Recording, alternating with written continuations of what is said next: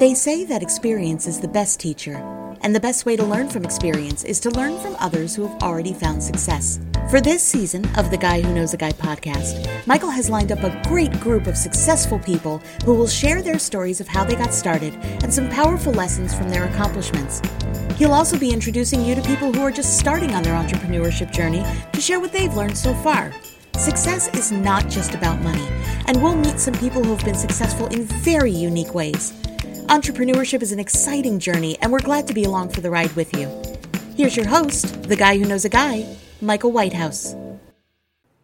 Hello, and welcome to the Guy Who Knows the Guy podcast. Today I have Tyler Sully Sullivan with us. Tyler is the founder of Bomb Tech Golf, an e commerce store with over $20 million sold online since 2012. Tyler also runs Ecom Growers, where he and his team have helped countless Shopify owners add six to seven figures in additional sales to their e-commerce stores by optimizing email systems and ad campaigns to find hidden revenue streams. Over the years, Tyler has come to learn the formula for running successful and profitable e-commerce businesses. He believes that even with online companies, there's a huge value in having real conversations with customers and potential buyers. Tyler is hyper focused on the customer experience and operating a lean business that doesn't just drive revenue, but drives serious profit and cash flow. So, Tyler, I'm excited to have you on here. How are you doing today? I'm great, living the dream. You know, dropped the kid off at school today, first day of school since uh, COVID. So stress levels high. I'll be drinking tonight, but life's good. As is sometimes the case, that there are are challenges here and there. Uh, there's definitely a bunch of stuff in that bio we're going to come back to, but I will start with my traditional first question, which is Tyler, what makes you awesome? Man, that is a deep question. I was trying to think of the answer. I mean, what makes me awesome? Well, it, it took me nine years to figure this out, but I've been able to kind of shift my time from working 20 hours a day, seven days a week when I started, to now I can't even find stuff to do because I've delegated everything out. And now I own two companies. One does eight figures a year, um, and one does seven. And I work the, the least I, have ever worked. And um, a lot of epiphanies in there to get at that point. But um, mm-hmm. living life, a lot of golf, a lot of skiing, um, and the wife you know made me get in office. I was home too much. Uh, so you know, I, am a am uh, a dad that's there, which I'm really proud of. Well, that that is that is one of the most awesome things to be as a dad that's there. That's something I I aspire to. My, my daughter's actually still home today because we're in the space between camp and school, um, and so we have a in my office. There's, there's a separate computer set up next to me, uh, and and she'll be sitting there playing Spore or whatever um, yep. while I'm working. So we're co-working. It's like a co-working space. So Perfect. It's really, really cool thing to have. That. So, so uh, yeah, you mentioned it took, you know it took you nine years to figure it out, which is faster than a lot of people. And there's plenty of people who they they spend 50 years never figure it out. So congratulations on that. But let's go back to the beginning of how you how you got started in the business and how you um, how you got going on this.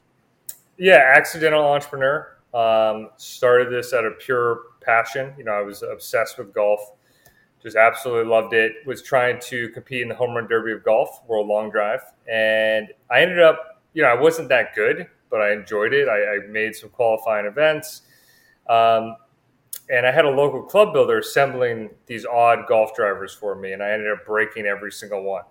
And it wasn't from my pure power or muscles, but he just couldn't assemble them right, and it was a, a pretty simple process to assemble a golf club. And I just started assembling my own. Um, and then at first, my friend who I golfed was like, "Hey, can you make me a club?" I was like, "Sure." Um, made him one. He's like, "How much?" I'm like, "I don't even know." Sold him a club. Thought that was cool.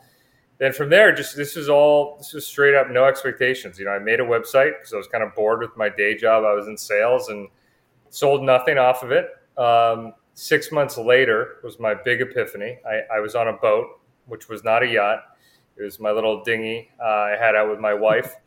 I got email, and it was my first sale from that website, and it kind of blew my mind that I made a sale while I was on the boat.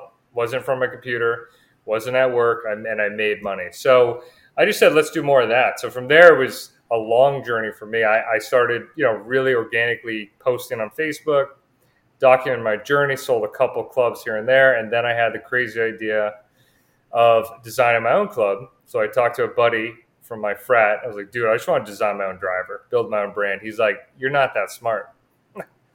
and uh, he wasn't wrong. I mean, I, I, had it took me five years to graduate.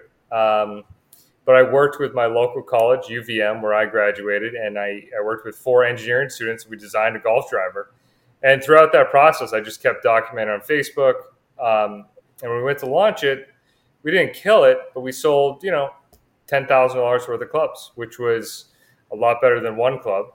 And really, just from there, you know, I really took organic social, was able to document, slowly grow it. And uh, I'll, I'll, go to the next epiphany and then I'll take a break. But then the next real kick in the butt was I was fired from my day job. Uh, the week Mm, before, that'll wake you up. yeah, the week before Thanksgiving, and we just found out my, my wife was pregnant. So, so that mo- that moment was a big one because I did not have any plans of taking the side hustle to full time, and I've never had a kid before as a new dad, and that was probably the hardest year of my life. Um, and I worked probably twenty legit twenty hours a day, seven days a week, just doing all the wrong stuff, trying to figure it out, and um, that year was tough. I was had debt up to my eyeballs, working capital loans, tons of stress, and uh, I was able to scale it up. Eventually, at the end of that year, I was able to make make some more than my day job, um, and then I was able to scale it up with Facebook ads, and that's when we started to really have what I would consider a real business. I started doing seven figures a year. You know, we broke our first million, and um, yeah, it, it, it, that journey from that point to now we do over a million a month. Um, there's about 20 other epiphanies in there, but that was my first real. It's either showtime or not. Was getting fired. Mm-hmm. So yeah, was- someone else interviewed. He, he called those uh, non-discretionary life events. Yeah, so I've had many of those. That's really to me. I've had like this passion project, and then I had first, you know, getting fired, and then having my first kid, and then really like the the next event was you know figuring out how to delegate. So I started hiring people better than myself. We started doing three million, four million, five million, six million a year, and then it was my second child, my daughter, that when we had her, I said I'm going to take six weeks off. So I took the six weeks off. Sales actually went up. And that Ah. was my, you know, third or fourth epiphany saying, wow, I'm really not that important. Um, and now I've kind of, I got a little crazy with it, but got to a point where, you know, I work maybe three, four hours a week. And I'm literally, the, I have a policy where I'm not allowed to open my laptop and touch the website. I'm not allowed to do anything because I'm only going to break it. So, so it's come a long way from t- working 20 hours a day, seven days a week, to not allowed to do anything because I've got experts doing it all, and I'll just I'll mess stuff up. So it's kind of kind of a crazy uh, evolution. Yeah. Uh, so it sounds sounds very four-hour work week. You know, Yeah. Tim Ferriss's book, which I'm I imagine you're familiar with. I am. uh, and and you know I've actually met very few people who actually live that story, so it's interesting to to be able to talk to you about that. Um, but you know, it makes sense where you're doing the online, you know, the internet um, is your storefront, so you don't have to be standing at a cash register for people to come in. Um, it seems like the, the two challenges people might have, well, three maybe. One is coming up with a product that people are going to want to buy. Second is marketing that product so people know about it. And the third is finding people you can actually trust to run your business for you who aren't going to either screw it up or steal it from you. Um, All So- big challenges for sure. Yep. um, so so let's, let's go with those in order. So the the product, how did you come up with a product that people would actually want to buy? I mean, I think that really comes from passion. I've said this before. It's like, you know, if you try to chase a trend, it's already too late. So for me, Yep. golf was trending down. It wasn't like a hot thing. You know what I mean? So I was just doing it because I loved it. I was a golfer growing up. I was obsessed with it. So it never felt like work. So when I was designing the club, Mhm. working with the team, finding manufacturers, it was exciting, new, it's fun, you know? So like that's phase one. And I can't give advice other than find solve your own problem, right? Like that's what I did. I found I didn't find a product on the market that I really love, so I want to make my own. So like that's solve your own problem and ha- do something you love, and then it won't feel like work. But I can't say, hey, go find this manufacturer on this website and design X, Y, Z, and it's going to crush. And I think that is the hardest part. It took me, you know, we I had designed it with a college for a year, you know, get prototypes made. It was not easy. So to, to like sugarcoat and say, hey, go go make your own product, you know, that's unique has a story and is worthy of selling is very difficult. Uh, but if you surpass that, which you know you can do, you know, mm-hmm. it's the story side that really like was organic, you know, and that's why I got picked up by a lot of press. I could talk the talk, but really for me, like outside the product, it's it's the engagement and building that audience as you do it. So if you have a passion, it's like just ask questions, build an audience, and document what you're doing before it becomes a thing, and that you have a built-in audience to sell to, launch to, and kind of uh, a platform to kick you off. And you'll never do that if you're saying, "Hey, I want to go launch a business tomorrow and make ten million dollars." So for me, right. that's just how I did it. It was a long time ago. Facebook was much different than it is now. If you had 200 likes, it was 200 real people that saw you. Um, so today it's easier to launch, but it's much more competitive. Ad costs are much higher. You know, there's many different challenges, but I kind of did it early, so timing was good too. But but you still kind of brought your fans along on the journey of of hey, I'm this crazy guy inventing a golf club, and, and I didn't say crazy, but I will I will add that to the uh, to the story. I'm sure they did. Yeah, yeah. they did. No, they but you're like, hey, I'm inventing a golf club. Come with me and watch, and they'll be like, wow, I couldn't do that. Cool, let's yeah. go see what Tyler does. Yeah, Entrepreneur Magazine pretty much was like, yeah, not, great story, great product, not going to make it. so it, so it, was a, a, difficult market, you know, not something that we thought, you know, hey, I'm going to go make a million bucks, five million, twenty million, thirty million, whatever. Just had fun with it, you know what I mean? And um, so kind of, I, I do want to dive into the how do you find people that you can trust because this is like once you hit, I think for me it was like the six million a year mark you know, I really figured mm-hmm. out a way, and I, actually I hit the six million mark, and then I had a really bad year, and then bounced back because I actually fired one of my best guys I had, um, because I didn't okay. know I didn't know enough about what he was doing. Um, he was an ad expert. I hired him to do it. He crushed it for us. We went from like one four to six with him, and then we had one bad month in January, which is an off season. I was like, "Dude, you're done. You're fired." Um, and our results were still good. And the reason was I didn't know enough about Facebook ads and really how it worked. So that was probably the toughest year of my life because, in terms of uh, marketing, because I had to find a legitimate agency, which I ended up took me 12 months to do it. I ended up learning Facebook ads, hiring a Facebook coach, and literally learning ads myself until I got to an expert level. And then when I got to an expert level myself, and I believe you have to be an expert in every category to to hire or fire someone. Then I could find someone. So what I did then is I would do a one hour screen share with so-called experts, and I would say, hey, if you can beat my ads, you're hired. And my thought was, I'll pay them for their time, so they'll show up. Uh, one hour, hopefully, I'll learn something. But the real goal is I'll learn something, but also if they beat me, I found someone. So it took me four agencies and 12 like boutique or freelancers that were up for the challenge that I went through this one hour screen share and the very last guy beat me and had you know he's like dude you're doing this this and this wrong. I'll beat you. Here's why. And he did. And he's been my paid marketing guy for three and a half years. Um, okay. so that's how I vet any so-called expert. Now I say cool you're legit. I'll pay you whatever you name your rate for an hour and uh, you show me what you'll do. And if it works, cool. If it doesn't, I paid you, you're gone.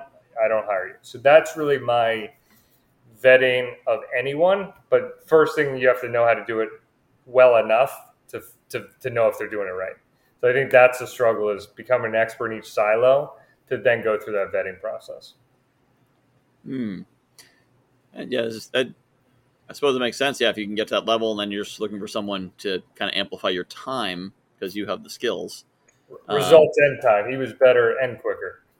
right, right. Uh, now, but so, so I, I guess I'm gonna say, is, is there any other way to do that? Because uh, there's some people, like it sounds like you kind of, um, much as you, as you claim you're not that smart, I don't believe you because you became an expert in every aspect of your business.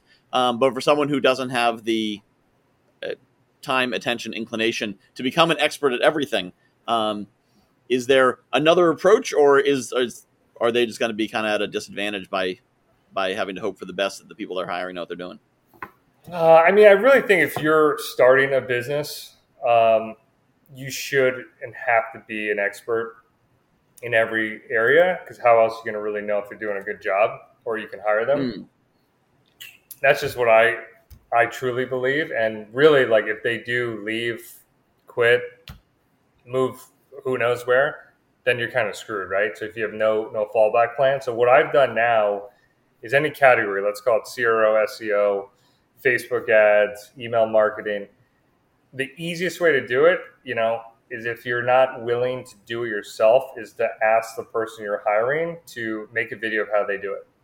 And say, listen, I'm willing to hire and pay you, but I want to know a little bit about your process, what you're doing, and say, do a one hour video of your uh, methodology of how to set up Facebook ads and, and what you actually do. So if they do leave or quit or whatever, you're not totally screwed.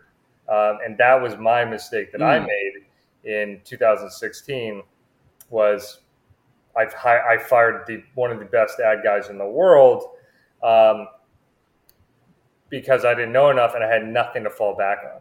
You know, because I didn't have a document or video of him like, "Hey, man, this is how exactly I roll with this ads. I retarget here, and it doesn't have to be. It can be a raw, rough. I mean, I like to do lo- learn it myself so I can make those videos, so I can just duplicate myself with other people, um, and they can improve upon it. But really, I, have got a Monday board with you know every CRO agency SEO and like what they do, what I approve, so that if I did die tomorrow, like not to be dark, but the business would run without me. You know what I mean? Mm-hmm. Or or took a six week vacation. Six, yeah, there you go. And and I do that to a fault now, where it's like I don't really have many big levers left to pull, which most people were like, "Dude, what are you talking about?" But it's like I can't necessarily. If I said, "Hey, I'm going to work my butt off. I'm going to work ten hours a day, every day for the next three months," versus doing four hours a week, it wouldn't change the outcome. Oh, because you got all the right people in the right places and systems, people, and they're smarter than yep. me at this point. So it's it's that it's makes, a very very different world. yeah, yeah, no, that that makes a lot of sense there.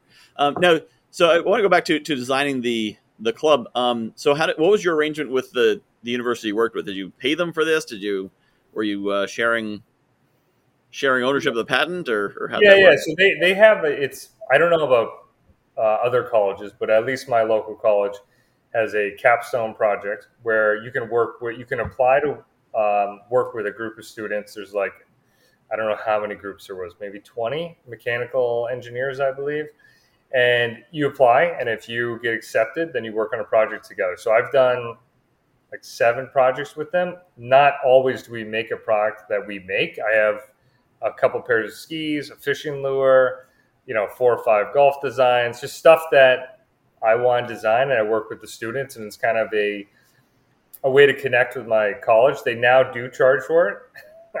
Uh, but they okay. really it's more of a learning for the students and it, it also depends on what kind of students do you get?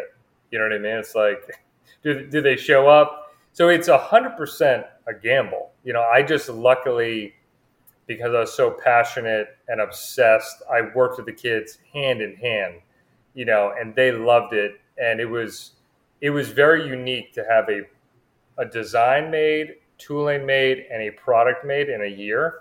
Um, that was like UVM, the college had made it a big you know, when they, they do the tour, they show our mold uh, because it was such a cool thing. Because a lot of times they'll just design something for a big company that never becomes a thing. So we made it, yeah. made a golf club from scratch, designed it, made it, you know, and built a company around it. So it's it's pretty cool. Um, not to say if you go to your local college, work with kids for a year, you're going to have anything worth worth making. But for me, with no engineering background, I knew what worked in golf with all these different club heads I was making. So I, I took their input on design. I said, all right, let's tweak this, tweak that, and worked with the foundry. So all three of us trifecta, the foundry that has, you know, years and years, 30 years plus making golf clubs, engineering, pure engineering, CAD drawings, and then me as a golfer who knows nothing, which was kind of the nice part. I had no uh, limiting beliefs, you know, as like an engineer. I was just like, do this, do that. And they're like, oh, okay, cool. And it, it worked out well, you know, and uh, it was a product. It was a lot of risk in terms of cash flow because I had to make tooling, had to make product, and um, who who knew if I was going to sell it? You know, I just said I have to make Mm-hmm. it. I think our minimum order was small because it was a sample run. I think we made, I can't remember, 50 or 100 drivers, which at the Okay. time was a lot. I think it was all my money. Uh, so, you know, to, to get it started. Um, so yeah, that, that was kind of my process, which is very unique, and I have not heard anyone else um, do that. Yeah, well, it, what I like about that is that, that you basically said, "I want to make a golf club. Let's figure out how to do it." And That's it. that seems to be that seems to be key of entrepreneurship. Some people are like, "Oh, I don't have engineering background. I don't have engineers. I can't afford to hire designers. I can't afford this, so I guess I can't do it." And you're just like, "I want a golf club. Who can make a golf club? Hey, students, can you guys make golf club? Yeah, let's make a golf club." And, and I, I'm sure if you didn't find them, you would have found, you know, some some hobbyists or some uh, Would have found someone. geeks with a 3D just- I- printer or something. Yeah, I think that's the thing. It's like if you have a passion, I think that's a big difference from my story. I don't know how it relates to your audience, but I loved it, so I was going to make it regardless. You know, it was just Yeah. like if I if I said, "Hey, I'm going to set out to make ten million dollars in this golf club that's more aerodynamic," I'm going to make it this way. I don't think it would have happened. You know, um, Yeah, and the guys that go and raise money and get VC money and have this grand idea, it's like we we got we bootstrapped, scrappy, profitable, made it happen from day one. You know, as a real business, but it everyone has their own path. This was just mine. You know. Yeah. Well, and like you said, I, I think the statistic I heard, if I recall correctly, it's 0.05 percent of businesses get VC funding, which is Hmm. roughly the same percentage as basketball players who make it to the NBA. Wow. Um, and I, I was speaking to someone who said it's it's crazy that we have colleges teaching this venture style business. You know, it, it would be like having a school giving a degree in professional basketball. It wouldn't make any sense. right. It's a dead end path for almost every student. and it's much more important to teach like what you did which is get passionate about something figure out a way to do it without a pile of money and you know you hear that if you ever watch like shark tank sometimes mark cuban will say i'm not giving you money because it would destroy your business because you're scrappy because you're broke i give you $100000 you'll be out of business in six months because then Yep. you'll have too much money you, you won't have to get creative you'll be like oh let's just buy some stuff oh let's just hire somebody oh we lost 50000 bucks whatever we'll hire somebody else Yep. not my money. You know, playing with house money. So yeah, it, it sounds like yeah, it sounds like that. That's kind of what was driving you. Is like I need to. I I can't lose this money, so I'm gonna not do it. Yeah, and that's been our approach today. You know, like now we do, you know, we'll do eight figures this year, and I still only have two guys in house. You know, so like I I believe in an ultra lean business model. So like what I've done Mhm. is, you know, my two guys that are in house are my customer service guys. So I believe truly in wowing, like literally doing whatever it takes. They have full healthcare paid for. You know, they work remote. They kind of make their own schedule, which is unusual for customer service, which is usually outsourced. It's like a nine dollar an Mhm. hour or two dollar an hour overseas job, and you know it's it's tough. So I pay these guys well, um, and- but we wow the customers, and the word of mouth is insane, and that that gives me the freedom to you know launch a new product and people will buy it because they were wowed by the customer service. Mhm. But really, so I got my in-house guys, and I've got silos of experts that are like agencies or freelancers or contract guys, and that allows me to be, you know, because like the I don't like a ton of employees, which I didn't know at the time, because you have to train them and you know do all this, and if they leave, you're kind of in trouble. Whereas the agency model is a performance model, and I just try to find the best agencies for whether it's I've got CRO, SEO, email, um, ads, you know, and then my fulfillment center, which are all what I call you know variable cost model. So like if I sell a ton of clubs, yeah, we ship more, so we pay more in shipping. If we spend more in ads, yes, we'll spend more in advertising to my ad guy. So it's a lot of variable cost and very little overhead. So if I have a really good month, it's great. If I have a bad month, it's good. So that's kind of like I adopted because I'm not VC funded, I'm bootstrapped, and I like cash. so Yeah. um, that's how I set it up. Not, not that we're talking about that, but to kind of talk about experts, Yeah, no, I, I who I need and how I set it up. no, I, I, I love that. I'm glad we are talking about it because I, I think there's this perception out in the in the mainstream world of business, um, by which I mean people who know nothing about business but like to talk about it. That uh, you know, 'cause you, you hear a lot of people maligning uh, gig work and independent contractors, and now absolutely, there's companies out there that are just screwing their workers. because they're, they're treating them like W twos and making them do what W twos do, but calling them 1099s and making them pay their own taxes, and and that's not cool. But the the up the upside of it, the way it should work, is what you're doing, which is that flexibility. You got flexibility that you don't that you know if if you have a slow month, you just pay your shipping guys less, but your shipping guys don't get laid off because right. if their business is is flexible then if they have a slow month, maybe they've got an arrangement with some other company that they take their overflow on their slow months, or they uh, print shirts during their slow months, or whatever. Because that's that they're they are presumably also small, lean, um, adaptable companies. And you know, the economy would be stronger if more companies operated that way because they could, you know, shift and slide around, and you wouldn't have to be, you know, laying off a thousand workers because things get slow. You'd just be like, hey, yeah, remember how you were shipping golf clubs last month? For the next two months, you're going to be printing T-shirts. Here's how you print a T-shirt. Maybe in March we'll start shipping golf clubs again, and it, it, it makes it dynamic and smooth, and not like, uh oh, the golf club business is down. I guess I can't feed my family.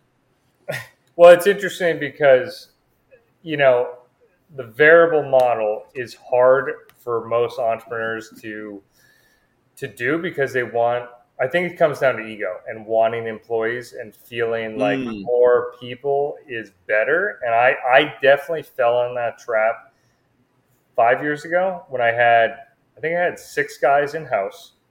We had a local facility doing the shipping. And my time was the highest it had been because I wanted to control, touch, see, and feel everything. So I wanted to mm-hmm. see them ship the clubs. I want to touch, you know, go there, visit them I wanted an office so I could see what my employees were doing. And really, like, what I realized is a lot of things. Number one, I, if I took a day off, there was resentment in the office because I wasn't working, which I thought was kind of crazy. So, like, I'm the boss, but I have six guys there. I'm not working. They're like, oh, I'm working all day. He's not working. And then they resented me um, because of that. Yep. So, that, that years ago, I was like, you know what? I'm going remote so I can do whatever I want to do on my time. And that was probably the best move we ever made because they like it more. They can go golfing, do stuff on their free time, whatever, walk their dog during the day. Remote work, obviously with COVID, is a big thing. But but then it's like I actually realized those other four guys I actually didn't even need. And to control the warehouse was actually the least the least profitable way to do it would be shipping golf clubs from Vermont. The most profitable way and best way would be in Wisconsin. So if I was a ego driven, hands on entrepreneur, have to touch something, I may move to Wisconsin just to see the shipping facility. But once I had my second kid, I said, listen, I have to fully embrace delegation. And that was the moment where I was like, you know what? I got to start making moves that don't require me. And that's when I was able to go siloed agencies that were experts in their thing. I could fire them anytime.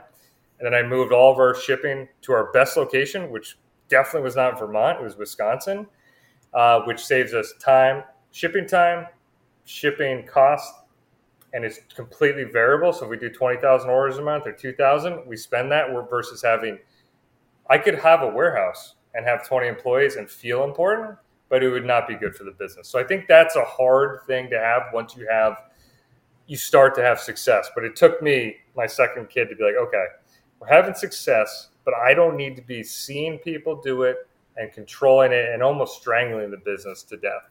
Um, which I think is the hardest part. You know, candidly, I see a lot of companies just hiring a bunch of people and, and doing things in house that, man, you could be a lot leaner, profitable, and scalable if you didn't. And I think that's a hard lesson uh, for many, uh, myself as well. Yeah, no, I definitely see that. Well, you hear that from employees all the time that, you know, my, my boss wants me in the office so he can watch me work. Uh, and you know, I, I don't need him over my shoulder. And the studies have shown people are making more efficient from home. They're more productive from home.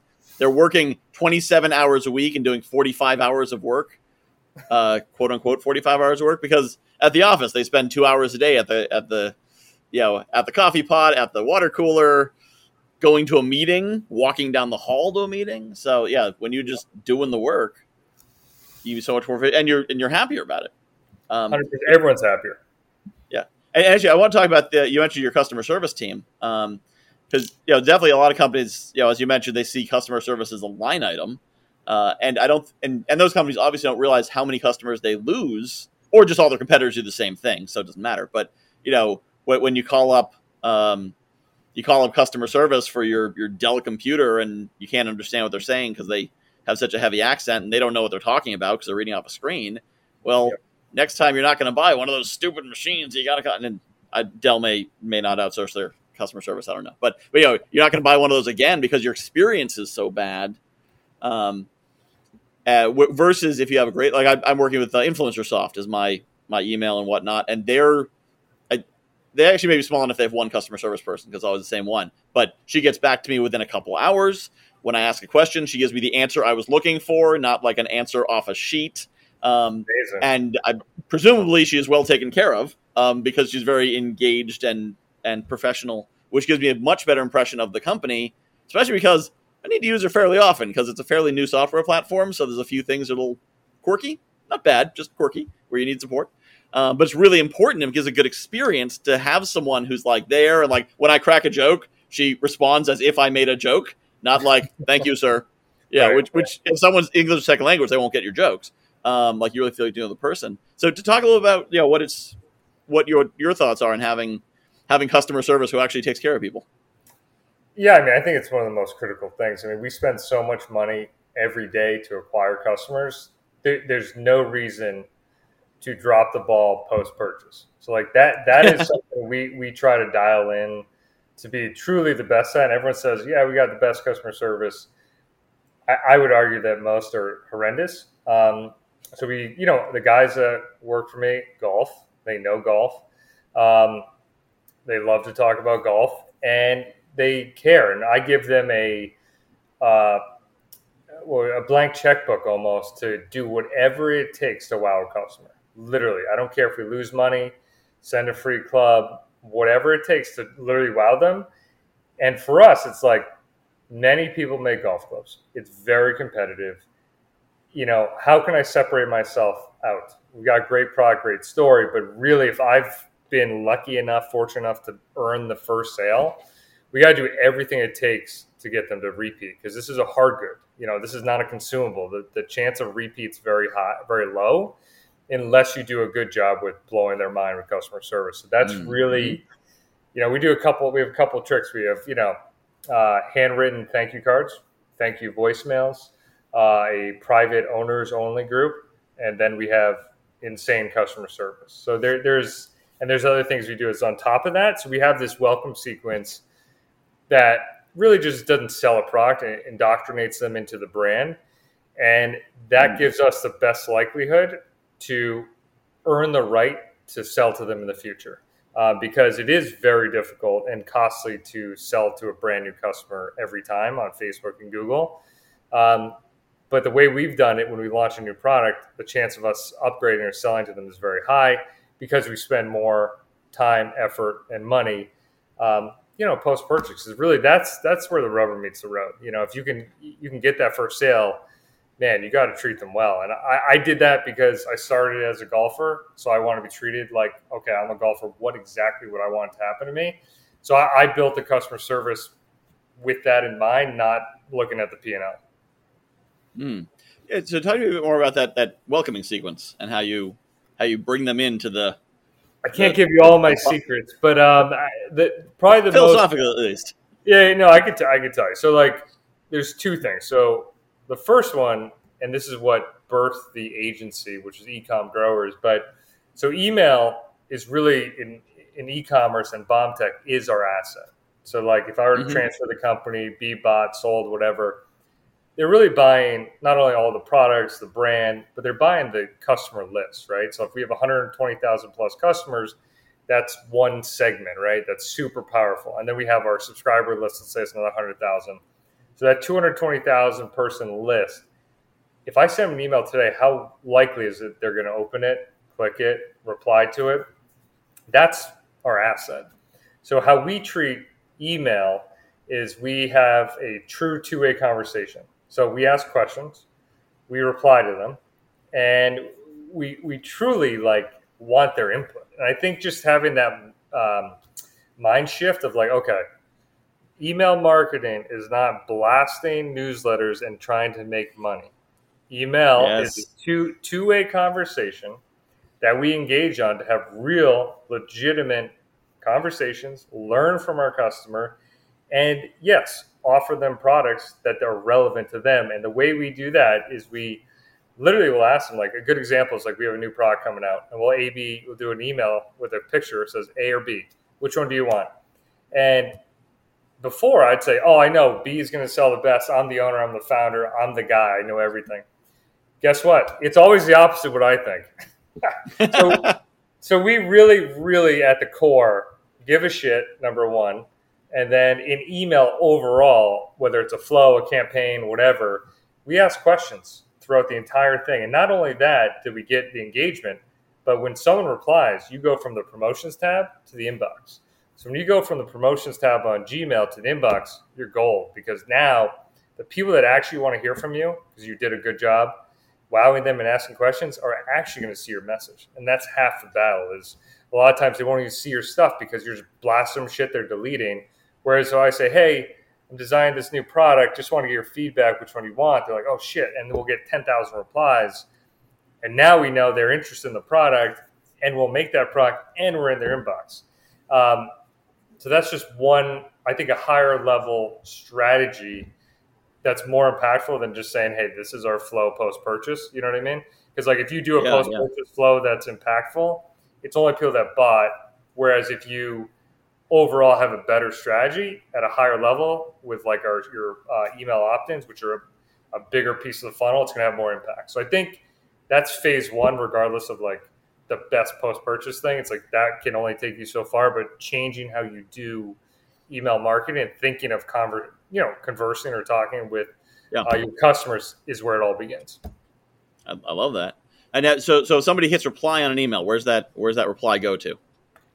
It goes to my two in-house guys. So they, they okay. get it and they go, cool. And the thing that's really cool, it's like an ongoing dialogue. So they like, you know, our guys in house may have a conversation with Jim from like 2015, or he's been messaging, hey man, when's this coming out? Hey, when's and they'll say, oh, we're dropping this new club here. How and they'll be like, how'd you play this weekend? And I'll be like, oh, I shot five under, or 20 over, or I lost two balls, like whatever. So now it's like this organic, ongoing dialog mm-hmm. where like the guys in house have relationships with customers uh, because they're going back and forth. So when we do launch, so they'll be like, "Oh, by the way, we're launching a new chipper tomorrow." It's not even like it's almost one to one in some capacities, which is that's really the the dream if you can. But it takes a big shift, and you got to train your audience, and you got to look at email differently than just revenue. You know. Yeah, yeah, that's that's really huge. That's that's something I've been working on in my own in my own business. Is is someone pointed out to me is like, you know, when you write stuff, I want to read it. When you're sending me what's obviously swipe copy or it's promotion, I, I don't want to read that. Um, they're like, oh, oh, I shouldn't use swipe copy anymore. You know, I, I, do a lot of affiliates and things like that. But now I don't use swipe copy. If I'm promoting someone else's thing, I'm going to say like, hey, Sully's got a program and uh, I think it's pretty cool. Here's why. And I want to share it with you because I thought you might be interested in it and that's what it looks like and not and not you know whatever story that or sometimes i'll, I'll put a, a, lead paragraph on it you know i got this really cool thing i think you'll be interested in it here's the email they sent me to send out to you blah blah um, so it's still there in their form but i kind of endorse it not just pushing it through because yeah, it, yeah the, the, worst is when you get an e- a promotional email from no reply at exactly that's the pinnacle yeah and that that's yeah. been done for so long that a lot of people are accustomed to that. You know, that's a normal thing. So when the bar is so low, um, you know, when the bar is literally that low, it gives us an opportunity to do it right. But I, I think at the end of the day, it's like, how do you want to operate your business if you've had success? And and are, do you, are you an owner or are you a business that gives a shit about your customer or not? You know, like not not to simplify it, but that's the best way to look at it. You know. I, I love that uh, that catch right. Are you an owner who gives a shit about your business or about your customers? Right. That's a, that's a pretty huge thing. So if someone is, is getting started, um, well, I, actually, let's give a couple minutes because I know you have a second business, EcomGrowers. So tell me a little bit about that and what you do with them. Yeah. So again, this was a, I'm an accidental entrepreneur. That's what I call myself. But so when I started having success with BombTech a lot of different, you know, uh, Inc. magazine, entrepreneur, you know, Klaviyo who's the software we use, Shopify, all wrote about my business and our success and how we're doing really well with email marketing. And it's funny, my first employee ever, Chris, was actually one of the engineering students, was the most hardworking person on the planet. Like literally, he would work 80 hours a week. Was obsessed with learning everything BombTech and e-commerce, and he was running all my email. Um, and like I was helping him, but he was running it, and we were doing really well. So people started messaging me like, "Yo, Sully, can you help me with my ecom brand?" I'm like, "Nope, good luck." You know, I was like, "I don't have time for that." Um, but then I was like, "Wait a sec, you know, maybe there's an opportunity here." So Chris, who was my email guy and my first employee, was like, "Hey, man, do you mind if I uh, try to help them?" I go, "As long as you keep doing what you're doing at BombTech, I will support a side hustle. Just go close these deals. Tell me how it goes in 30 days." So he goes, clo- closes three deals, uh, comes back, says, "I doubled their email revenue." I go, "Okay, that's pretty good. What do you want to do next?" So from there, we he had three clients, and we decided to partner up 50-50. and we've got I think 40 clients now, and you know we do about you know seven figures a year. And what we do is we work with ecom brands, specifically, you know, between two and thirty million dollars a year is kind of our range, running their email and SMS marketing. Uh, but it was a total unexpected thing to have people reach out to me and ask for help. And we have a very specific offer that, you know, we knew could drive an insane ROI. And Chris was, you know, he wasn't just an employee; he was like an owner at BombTech. So I trusted him, and he's done a great job. So I'm just a partner in that business. I help him essentially streamline the company, the fulfillment, and stay lean. Um, and he's the email expert, and it's been a unreal second income that doesn't require a lot of my time. Um, mm-hmm. and, and, it's directly, you know, we got BombTech, which is what I'm known for in golf, and that's my baby. But now e-commerce, people know me for. It was just one of those things where it was I was listening and heard the opportunity, kind of like saw it and made it happen. And it's a cool service, and we're trying to scale it up to 150 clients by end of uh, 2023. So we'll see what happens. Great. Maybe. I think so. well, it seems to be doing good so far. Um, yeah. And, and I, and I imagine you can probably use use the techniques you teach to grow that same business. It's a little it's a little different uh, going B two B leads, but we're we're figuring it out. But it's it's a much more um, service based, so it is more overhead, but you don't have the inventory. So it's it, every business has its own pros and cons, but it's high profit, no inventory, all cash flow, but you have more people. Um, so we just systematize it so that we find the best people, and uh, you know they know exactly what to do, which was the hardest part, and took me probably a year fighting with them. Like, dude, let's make systems, and that's really now is kind of my expertise is like breaking down any so-called business and simplifying to a point where the owner can be like, "Wow, I can see everything. Anyone could do this. I could hire them." which is which is really the hard part because most people just never do that because they just end up doing it themselves. Mm, yeah, that's that's huge. That's a huge thing. So, uh, in our last couple minutes, uh, if someone was was early stage in a business, maybe thinking about starting something, um, what would you what would your advice be to them? You know, it's been so long since I started like an ecom brand, but in general, it's always the same advice. You know, do what you actually like or passionate about document what you're doing early days before you even get started and actually care about any customers you do get if you get any at all.